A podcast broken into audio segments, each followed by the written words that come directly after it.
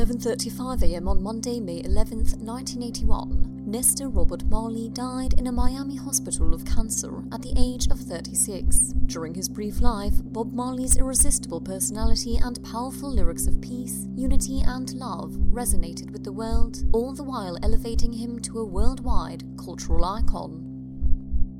I hold you close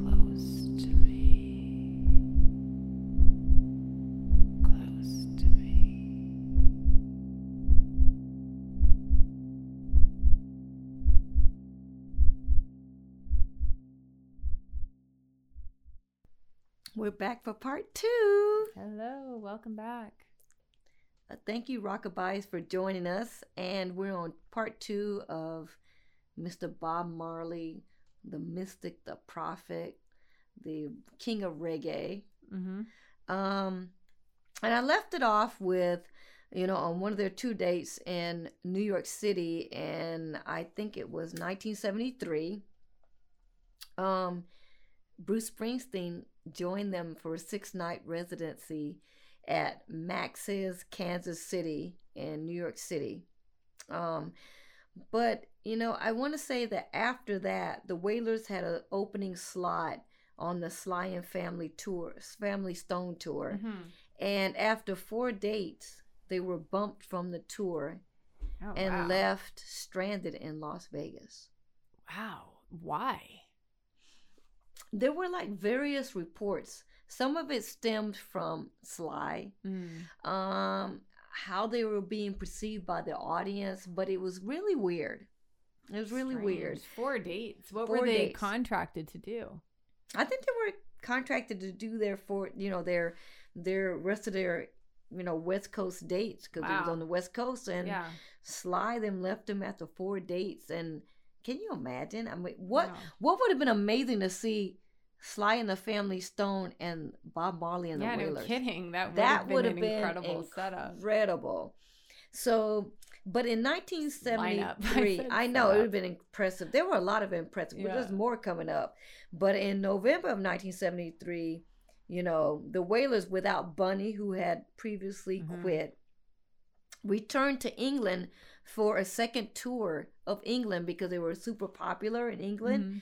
And then Peter Tosh quit Oh wow, yeah. he was sick with the flu and he argued with Bob and they had these he had these huge tantrums Mm. on the tour um but I want to say that you know Peter was like I I don't want to quit and but Bob didn't let any of this deter him he was very Mhm. undaunted and ambitious Mhm. and he kept it moving and I'm sure having a lot of quick kids Mhm. Yeah. um would have kept him ambitious besides his love Yeah. of music besides his love of music i love mean of music, kids love of women, and kids um and in 1974 which is wonderful because we talked about in 1973 they toured britain by the way they would never tour in the winter time after this the bob Oh. marley and the wailers because it was too much it yeah. was too much cold weather And they're not um, from cold weather. Like that's crazy. Yeah, they're not used to that.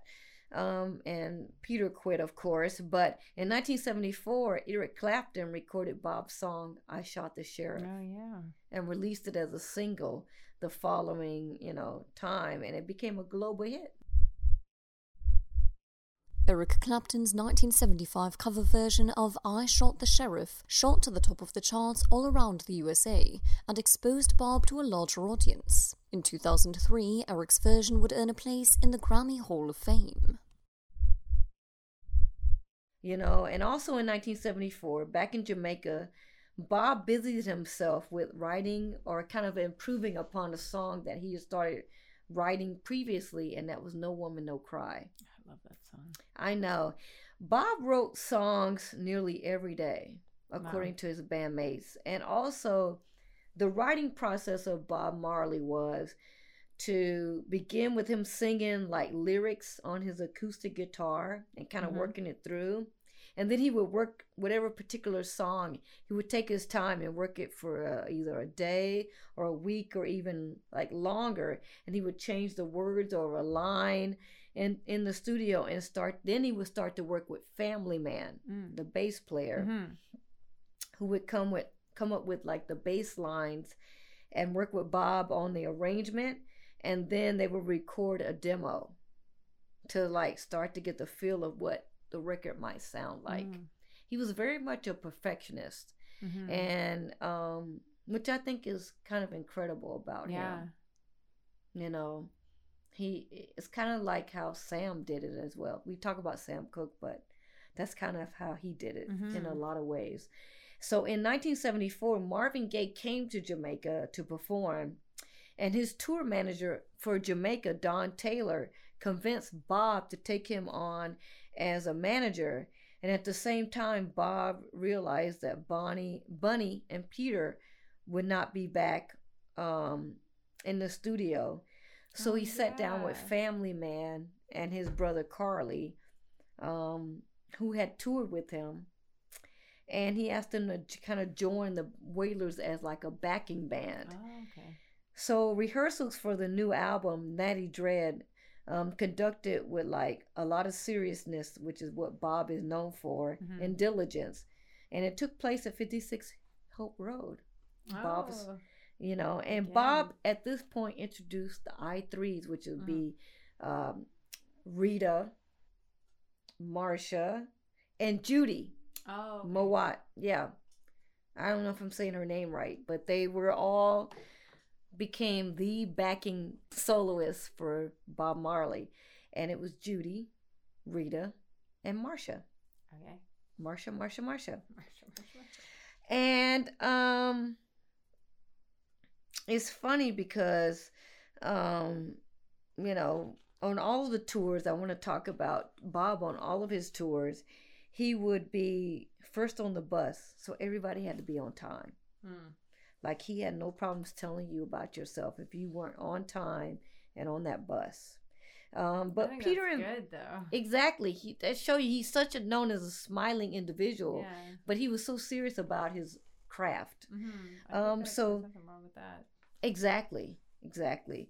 So Peter and Bunny did get back with Bob um, and Family Man to like perform for the Jackson Five Oh, on March eighth, nineteen seventy five. Wait, what's today? March what? it's March 10th today. It's actually Wow. my mother-in-law's birthday. Happy birthday. Happy birthday to her. So two days after the Jackson Five, Michael Jackson is another, another one of my musical heroes, but they opened for the Jackson Five, Bunny and Peter, even though they had said, you know, we're Mhm. not going to tour with you and do all this other nonsense, but we're going to, with the Jackson Five, and there's Peter, there's pictures. You know what? In that documentary that you talked about, Mhm. Marley 2012, the Jackson Five, are- there's a picture of them. Oh with yeah, their- there is. with Catherine. Catherine's Oh, in there too. Um, and so they opened for the Jackson Five on March eighth. Um, at the stadium in Kingston. Um, and afterwards, they went on an American tour that went on to London. And Bob, Bunny, and Peter then reunited again with Bob for the last time Mhm. on October 4th, 1975, right Yeah. before Ziggy's birthday Oh, um, when they played the Stevie Wonder tour, Stevie Wonder concert called Wonder Dream Concert at the stadium as well, and they opened for him. And Wonder's Stevie Wonder's set included a version of "I Shot the Sheriff." Ah, that's so awesome. in which he jo- was joined on stage by the original Wailers, which Mhm. is Peter, Bunny, and Bob. And I want to say this later, Stevie Wonder, who is also psychic and Mhm. mystical, said that when he met Bob Marley at that show, he knew he would die young. wow. Um, and but that Stevie Wonder concert marked the end of any professional relationship between the three Wailers Oh, on really? a That's was stage together. Yeah. Um, in 1976, Bob's mom finally saw him perform for the first time Oh, really? when he was on tour to promote the album Rastaman Vibration. Oh, yeah. wow. Which had, you know, went to the charts and the top 10 charts of the British and the US charts. Wow. Yeah, and she said that she was beside herself with excitement. Oh, that's so and she said that when I sit and viewed him on stage, She said, "Is it is though I was looking at a different person," which everybody can say about Bob Marley. Yeah. Um, she said that it's not Bob that I was seeing. Uh, She said I was seeing somebody else. And I want to say this is that people can go on YouTube and look at Bob perform. It was like he was in a trance. Mhm. He was not paying attention to the audience. He was just enveloped by the music and by God. He's like a conduit for his message. con, con, that's my word conduit you know and on the road you know bob you know we talked about him being professional and he was so professional that after each show he listened to a tape of the performance you know and he was a tough boss as we already stated you Mhm. know and the thing is he split the money between him and the the wailers at that time not Mhm. bunny and peter but he split it between that group the backing band as 50-50 like what you Oh, said wow. balance Yeah. and chris blackwell bought peter and bunny out of their contracts around this time Oh, wow. and he struck a new deal with Bob, which was an important clause which gave Bob full rights to 56 Hope Road, Oh, really? so long as he remained with Island Records. Mhm. And with part of the proceeds of this new agreement, he purchased a BMW, and he said it was uh, like a teasing. He said it was Bob Marley and the Wailers. That's what he thought that BMW meant. He teased about that. Oh, wow. But in uh, October 1976, the Prime Minister Michael Manley asked Bob and the Wailers to perform a free concert for the people on December 5th, 1976. And Bob agreed to perform at the, is they would call it Smile Jamaica Mm. concert on the condition that there wouldn't be any political undertones Mhm. to it, you know. And Michael Manley said, Sure, no problem, Bob. And after Bob agreed, Michael Manley scheduled an election to be held a few days after Bob gave his con after Bob would have given his concert, Oh, Which- wow. which makes it look like Bob was supporting his Yeah, party. totally. And it pissed off people. Yeah. you know i'm not happy about what i'm about to say but you know eh, on friday which is a few days before the concert Mhm. the p- concert was taking place on december 5th and Yeah. this happened on friday december 3rd so i guess I the know, concert like would happen on a sunday super- yeah. right after rehearsal unknown gunmen, gunmen came to bob's house Mm-hmm. 56 hope road and shut up the whole house while they just finished up rehearsals So crazy. you know, five shots were fired alone at Rita, hmm and one hit her in the head. And they came up to the car to sh- to shoot more. And I think she said, I remember, she saying that the um, front window caught the bullet, and she said that she, you know, they came around to the car to the side window, Mhm. and she said she pretended like she was dead. Wow. You know, But see, this is And- why this alone is why you really have to believe that there's a time. There's yes, a time. Who gets shot in the head and survives? Like, there's a time. five times shot at Five, five, times. times. That's just like time's not up if you're not going from that. exactly Because that's pretty crazy. i know that it brought like chills to me because a ricocheted bullet whi- whizzed past bob's chest into his arm Wow. like right into his arm Yeah. but grazed it Mhm. and if he had been they said if he had been inhaling instead of exhaling the bullet would have gone into his heart Like that's insane. That shows timing. Oh, I know. And there were multiple gunmen, and Yeah. they shot at the house. They counted 56 times, 56 Hope Road. Wow. Um, that's really weird. and the house guest, yeah, his his manager was seriously hurt too, along with Rita. And so people were, you know, I keep saying this on most of our most of our shows that, you know, the critic Diane Trilling wrote about Marilyn Monroe that fame has a way of dealing a bad hand Mhm. to stars sooner or later. Um, and it's called the law of negative compensation. Mm. And people were like, oh my God, he can't perform. Mhm. You Yeah. know, yeah. He can't. and it became the big question of whether, you know, Smile Jamaica was going to go on. There were other acts, but it wasn't Bob Marley. Yeah, totally. And so, you know what? Bob showed up. Much to people's surprise, people did not know. Yeah. On December 5th, he showed This up. is two days later too. Exactly. Like that's what's important to remember. here. exactly. And he played a full set, which is 90 minutes long. That's crazy. and he was surrounded by like over 200 people on the Mhm. stage but you know he had this long sleeve denim shirt on with his sexy self you know and he hid the wound and at one point he pulled up his sleeve but he also opened up his shirt Yeah. i saw it on that on yeah, that me too. Yeah. marley but they said that he brandished like the wounded arm that they you know shot at but then i read somewhere that he said bang bang i'm okay but maybe that's when he came out and I thought about it. I'm like, he's literally not playing when he said bang bang because he bang banged a lot of women. I know this is a great did. joke, That's- but I mean, he bang banged a lot. he did. he bang banged a lot of women.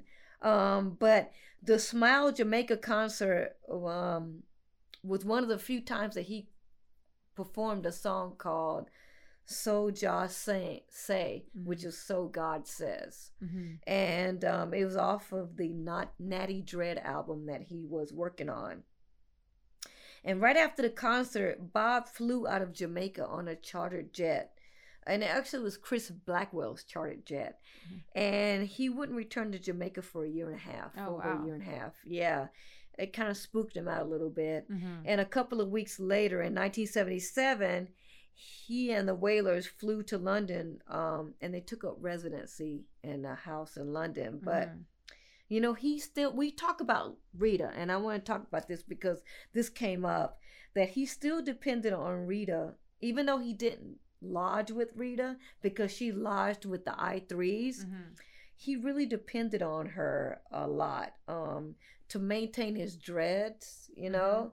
Um, but the shooting kind of strengthened his resolve, and he created a lot of songs from this shooting that he that happened in Jamaica around him, and that inspired him. And by the end of February, Bob had recorded Exodus, and um, it was to be you know, it was rush released in June of 1977. And uh, Bob and the Wailers were due to book to go on tour, to start their tour in uh, May 10th. You know, so weird. We just talked about Damien being, well, Damien was He's born in April 20th. April 20th, yeah, 1977. But Oh, one of his children, 1978, you're right. Yeah, because we're literally like a week apart. Right. One of his children, also along with Damien, was born a few weeks apart on May 11th, the day before this happened. Oh wow. So they were booked to go on tour on May 10th, 1977, in tour in Paris. Mhm. And the day before, which is May 9th, 1977, Mhm. um, which was the Exodus tour. Bob was playing with the Wailers and a number of like local journalists. They were playing a game of football, or for our fans around the world, soccer, Mhm. on a synthetic uh, pitch between the Hilton Hotel, where the group was staying with Bob, and the Eiffel Tower. And all of a sudden, a spiked shoe smashed into his right foot. Are we at four? I think so. Yeah. Messing up that toe again. God, it's so weird. The foreshadowing of his life is just weird. I know that That's creepy. that right foot. Dang. Yeah. So, you know, the doctor injected a doctor injected the toe and remove the toenail. hmm And he said, "Bob, you got to stay off this. You got to stay off your feet." You know. hmm But he's in his 30s, early 30s. He can't Yeah. heed this advice. Yeah. They're about to start a tour. Yeah, and he was very physical, like a very physical performer. Completely. Completely. And the only compromise he made was to wear like a sandal for just a bit. hmm which revealed like so a large bandage on his right foot. People can go online and see it somewhere. And also, he played some shows wearing sandals and the bandage because he was, like I said, he was a guy who was Mhm. always very caught up in his music and the mysticism of it. Yeah. Um, but he continued to tour and he played soccer. Um, he didn't get it checked out. Um, and sometime after a show, um, one of the London dates, um, he would find his boots, some of his bandmates would say, filled with blood. Oh. And those around him noticed that Bob had to keep changing the bandage, you know, because that wound wasn't healing on Yeah. his right foot and his right toe. So he went to see a specialist in London around this same time. And the doctor told him that, look, your toe is infected, boo boo, with melanoma, cancer. Mhm. And you know what? Let's just cut it off. But, you know, he was also warned that if he found, you know, and they said, let's amputate. That's when they, first said I thought amputation. at first they said amputate his whole They did say one of the he went to multiple specialists yeah. and one of them did say amputation. One of them said cut off the toe, and he's like, "I'll lose my balance with the toe." And then when 1970s, you say amputation of a leg. I mean, yeah, that seems you know, for a 32 year old man, that's a Mhm. lot. Yeah. You know, but also Bob was also advised to like, you know, having his toe could remove his career, could Mhm. like ruin his career by like Rastafari. Some of them Mm. told him that. Um, his friend said that he should get like a second opinion, which he did. He got a lot of Mhm. second opinions, third and fourth. And he visited another person who said it's either the tour, the toe, or the tour. Mm. And he was like, okay, let's go to another one. And um, he flew to Miami to see another specialist who confirmed that he was suffering from melanoma. Can you Mhm. imagine? 32, I know it's so sad. you know? And like the doctor in London, this guy said, insisted that the removal of the cancerous material um, was the only solution. And so Mm. Bob was like, let's do it. We'll, Yeah. And so the guy said, we'll put a screen, uh, a skin graft apart about it. And he decided that if he were to cut away all the infected areas of the toe, um, the problem could be healed with the skin graft. And so he underwent such a operation, and he went underwent it in Miami, where this doctor was, um, and his body was healing. But while living in Miami, he returned to London to film a music video for his song called Is This Love, which I love. I love Is This Love. Which could be, you know, which was a single taken off the next album called Kaya, Mhm. K A Y A. Maybe it's said a different way, but the this is interesting. The location for the filming of the video was at a center, uh, um, a children's center, and they had a video where there was children partaking in this video. I love that video. That's a beautiful video, right? Do you know who was in that video? It was underprivileged children between the age of three and twelve. But do you know who was in that video? Mm-mm. Naomi Campbell. Oh, really? Oh. Naomi Campbell was in that video And so she was like under 12 in the video? between three and twelve. I have to watch it again. I was I just love that video. It's a really cute video. Yeah. And they touched his dreads and, you know, Mhm. really loved him. But anyway, so he returned to Jamaica on uh, February 26, 1978.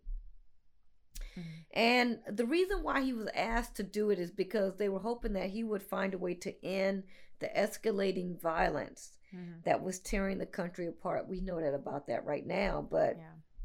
Yeah.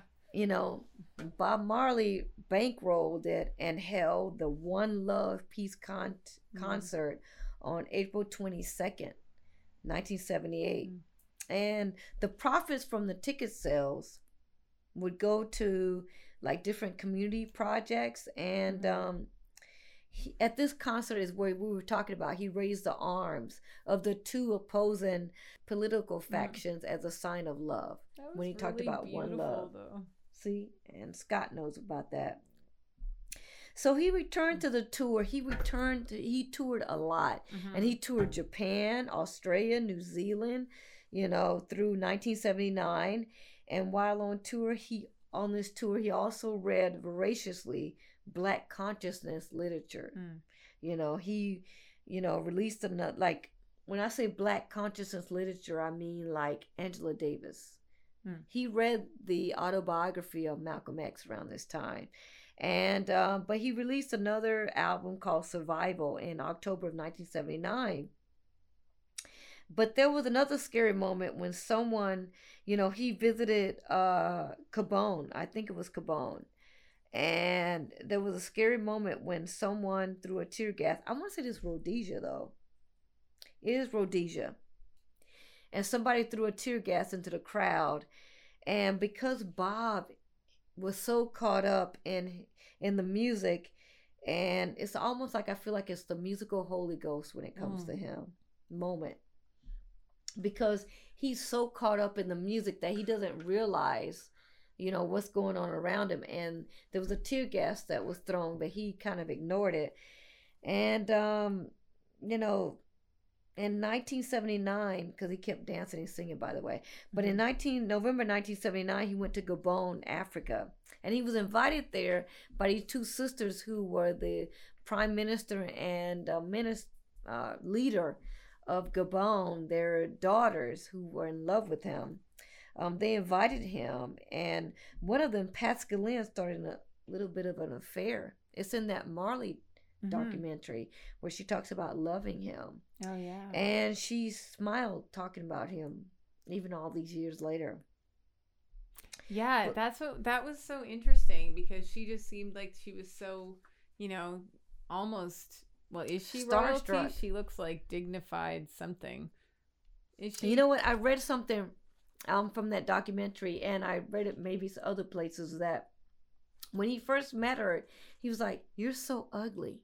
I know. No, it's in the documentary. Yeah, he said it that is in the documentary. She But he said that because The she- straight hair. Yeah, because they in Rastafarian culture, It's be had to have natural. natural, Yeah. and that was one of the first. I think that's brilliant. I loved it when she said she was like, "Why does he think I'm ugly?" It's because you straightened your hair, and I thought, "Oh my god," because even me with my big ass afro, I've learned to really respect it through these youngins on YouTube. You know, they have taught me how to maintain and take care of it, and I, I love having a big afro now. Well, you have a fabulous afro, so Thank you. But I you think it's have- pretty rude though to call someone ugly though, no matter what they choose to do with their hair. But he looked at her and he's like, "That's not. That's no bueno." You know. I think mean? it's fine. you're right. It's a I just think that's really neat. She was very beautiful and right.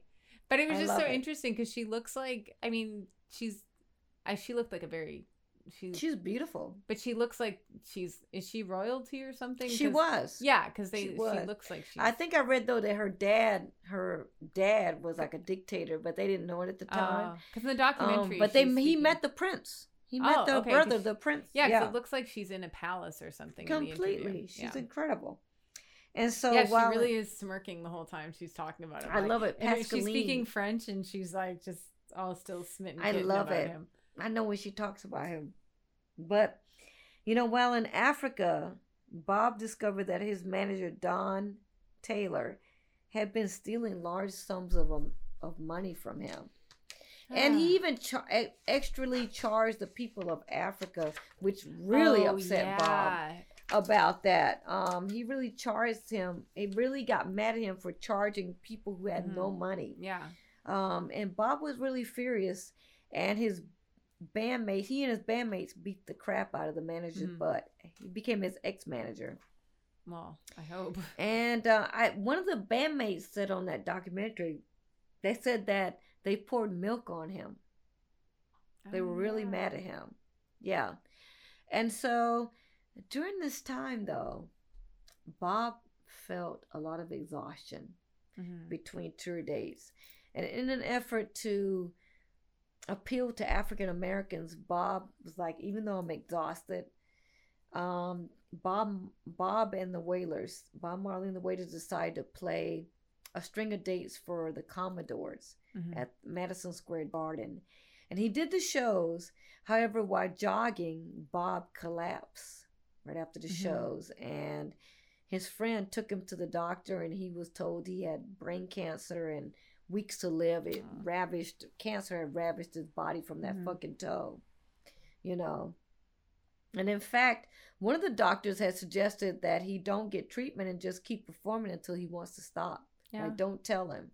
I think they said it in that documentary. But that's not a terrible idea. Yeah. Because um like you have it's laying in a bed or going out doing what you love because you're gonna go anyway. Right. Damn, so damn, I don't deep. think it's if you have the energy to do it, I don't see anything wrong with that. That's true. You know, and I want to say that when they first, because he was like, let's not tell him, you know, the doctor, but when they told Bob, he was devastated. Mm-hmm. And he hung his head and just didn't say anything. Yeah, like how Can would you, imagine? deal with that information? I mean, to think about it just makes me kind of crazy. Yeah. Because to be in your 30s, your it's early so 30s. sad. It's so sad. You know, and what no one told Rita about him collapsing oh, until wow. right before the next night's performance of Pittsburgh. Mm. And she didn't want Bob to perform when she found out because mm-hmm. she was mm-hmm. like, What's wrong with you? Because she had asked him to go to church with her.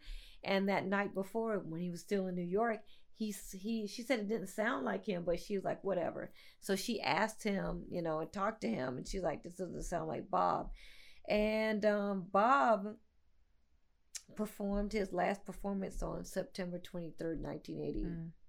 Um, and they said he blew up the house. Um, and in November, a couple of months later, the doctor said, We can't do any more for you, Bob. Um, he didn't go back to Jamaica because the island was in the grips of some um, violent general mm-hmm. election. So he traveled to Germany to get um, to get healed by this guy named Dr. Joseph Issels, mm-hmm. who was a former Nazi os- officer, officer, Nazi officer. That's an interesting choice. Yeah, exactly.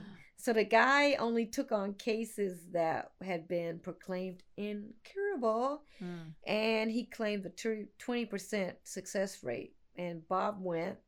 Um, actually, Rita and Cindy, I think, wanted him to go to uh, uh, Steve McQueen's oh. uh, place, or the people that were meeting Steve McQueen, or or helping him down in mm-hmm. Mexico. Mm but they decided against it actually. So did Rita and Cindy did they have a relationship like a friendship? I think Rita had relationship with a lot of women, the women mm-hmm. from Bob's kids. Yeah, because we said that you know some of Bob's kids came to live with Rita and yeah, Bob yeah. at four years old. Wow. Um, but yes, they did, and uh, she was very gracious to towards uh, Rita in that documentary that you mm-hmm. saw. Yeah, um, she said they traveled the world together, mm-hmm. which they did. Um, but um, you know, it the the stuff that he did in West Germany didn't help, and it took him down far worse. I mean, mm. for a bit he was fine, for the other bit not so fine, and um, Bob went to the clinic for two hours of treatment each day. Mm-hmm. Um, and then he returned to spend the night, spend time with his family, friends, and you know, bandmates, and on March May 11th. But Bob realized that the treatments weren't working, and he was accompanied by his two doctors. He flew to Miami, where everybody was waiting for him.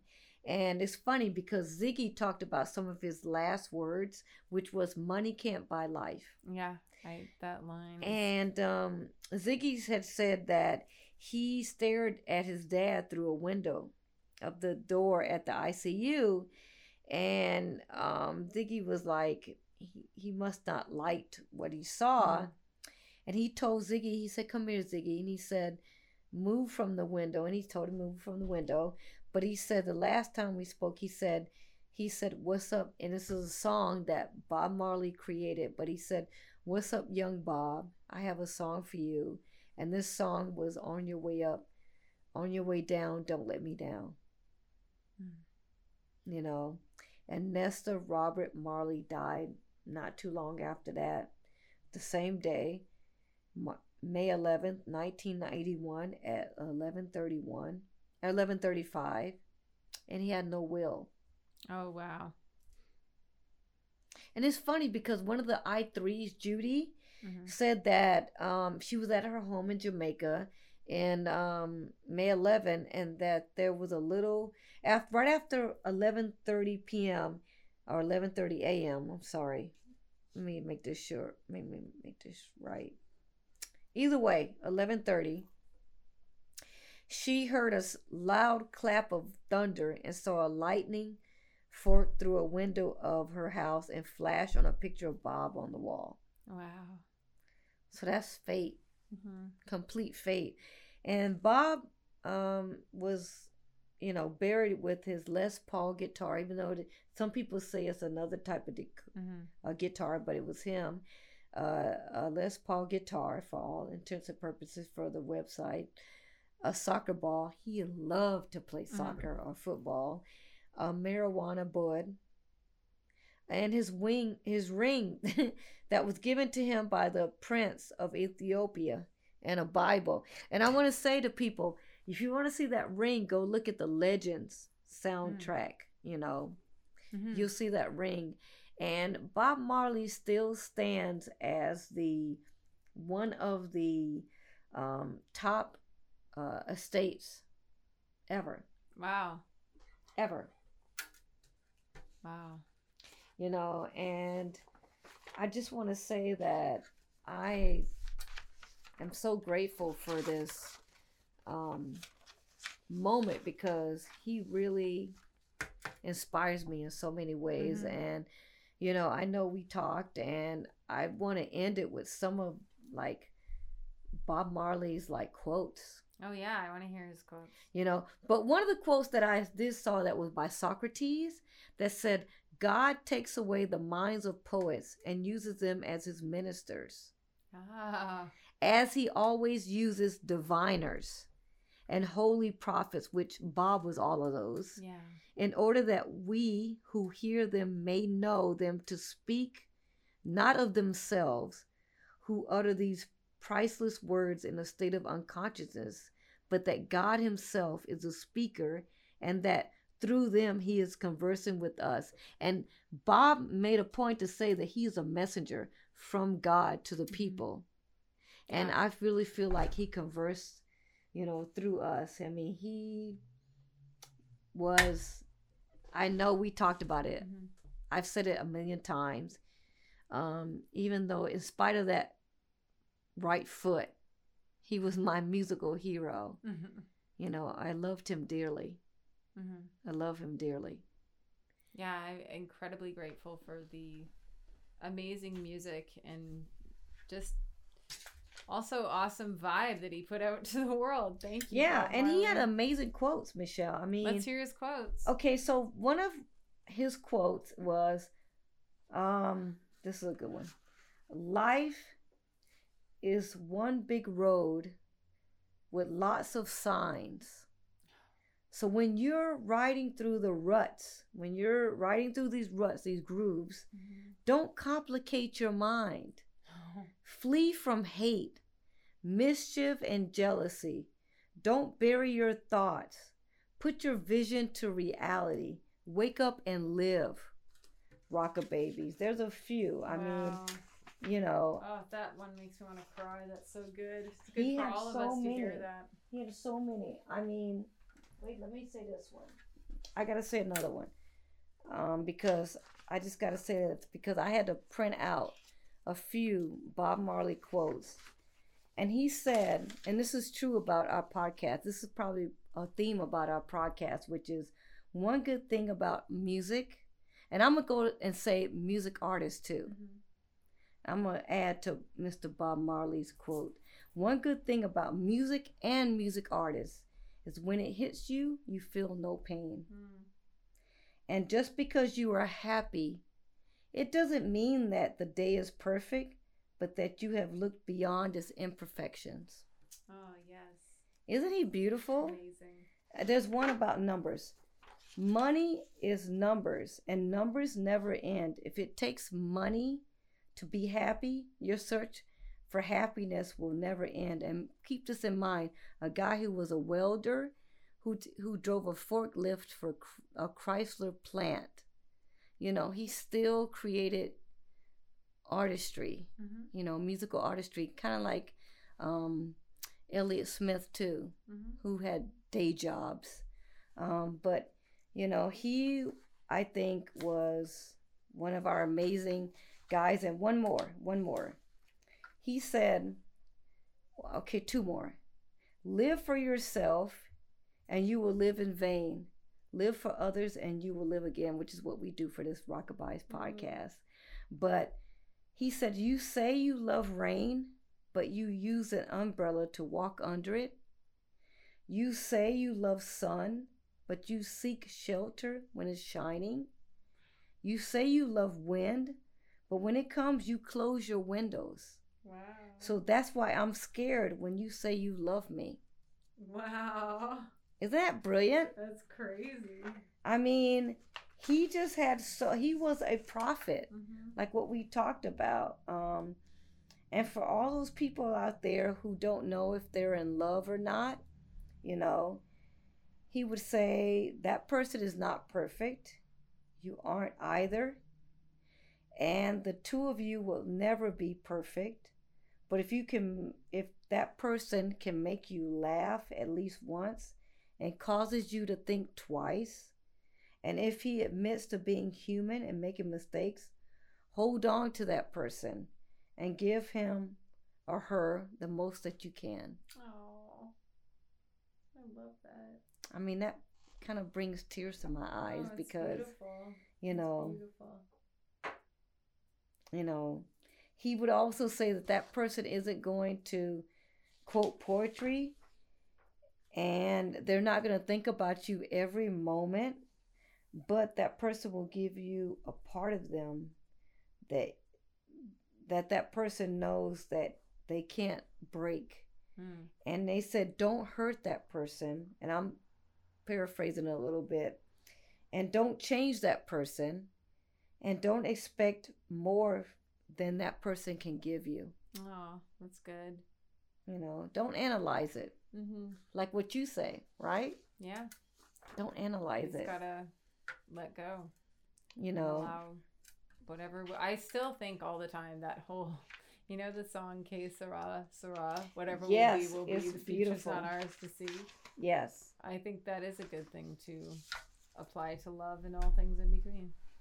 I think so too, you know, because you know, Rumi always said that love is a bridge between you and everything else. Hmm. And I know Bob had a lot of bridges between him and girls and children and He had a lot of love, and he had a lot. he of had love a lot of love. and He shared it too. He did share it. He shared it. Souls that carry that. Thirteen that we know of. Eleven. I know, isn't that crazy? Two illegitimate, and well, I guess legitimacy is relative, but I mean eleven claimed. 13. Yeah, 13, you're right. 11 11 claimed, claimed and 13 Not illegitimate. Yeah. Yeah, so eleven claimed. Thirteen. You know, I read somewhere that it could be up more. to as much as 19. I read somewhere. That beyond does not surprise. Because he had one before he got with Rita, I read. Yeah, Um, I read that too. it's on YouTube, actually. Um, not that YouTube is the most, but, you know, Bob said that he had no education, but he had inspiration. And if he was educated, he would be a damn fool. I love. And I think that he felt that way about women too. And I think that's why he needed I think these children were about spreading his love. Yeah. Again, who knows? It's so easy to cast judgment on anybody. Right. But at the same time, I personally believe that we do kind of have something lessons and also um you know destiny that we fulfill and all of us do it in a different way and some more grand than others as are the people we speak of that clearly live Yeah. some grand destiny for us to be talking about them Wake up and live, as Bob would say, yeah right? and i kind of think that's that's like the thing that all these artists have in common they can they packed a lot in you know Isn't that incredible that we're starting to see? And I think it's become like a bit of our mantra, mm-hmm. you know, for kind of, it's kind of, I'm not speaking for you, I'm speaking for me.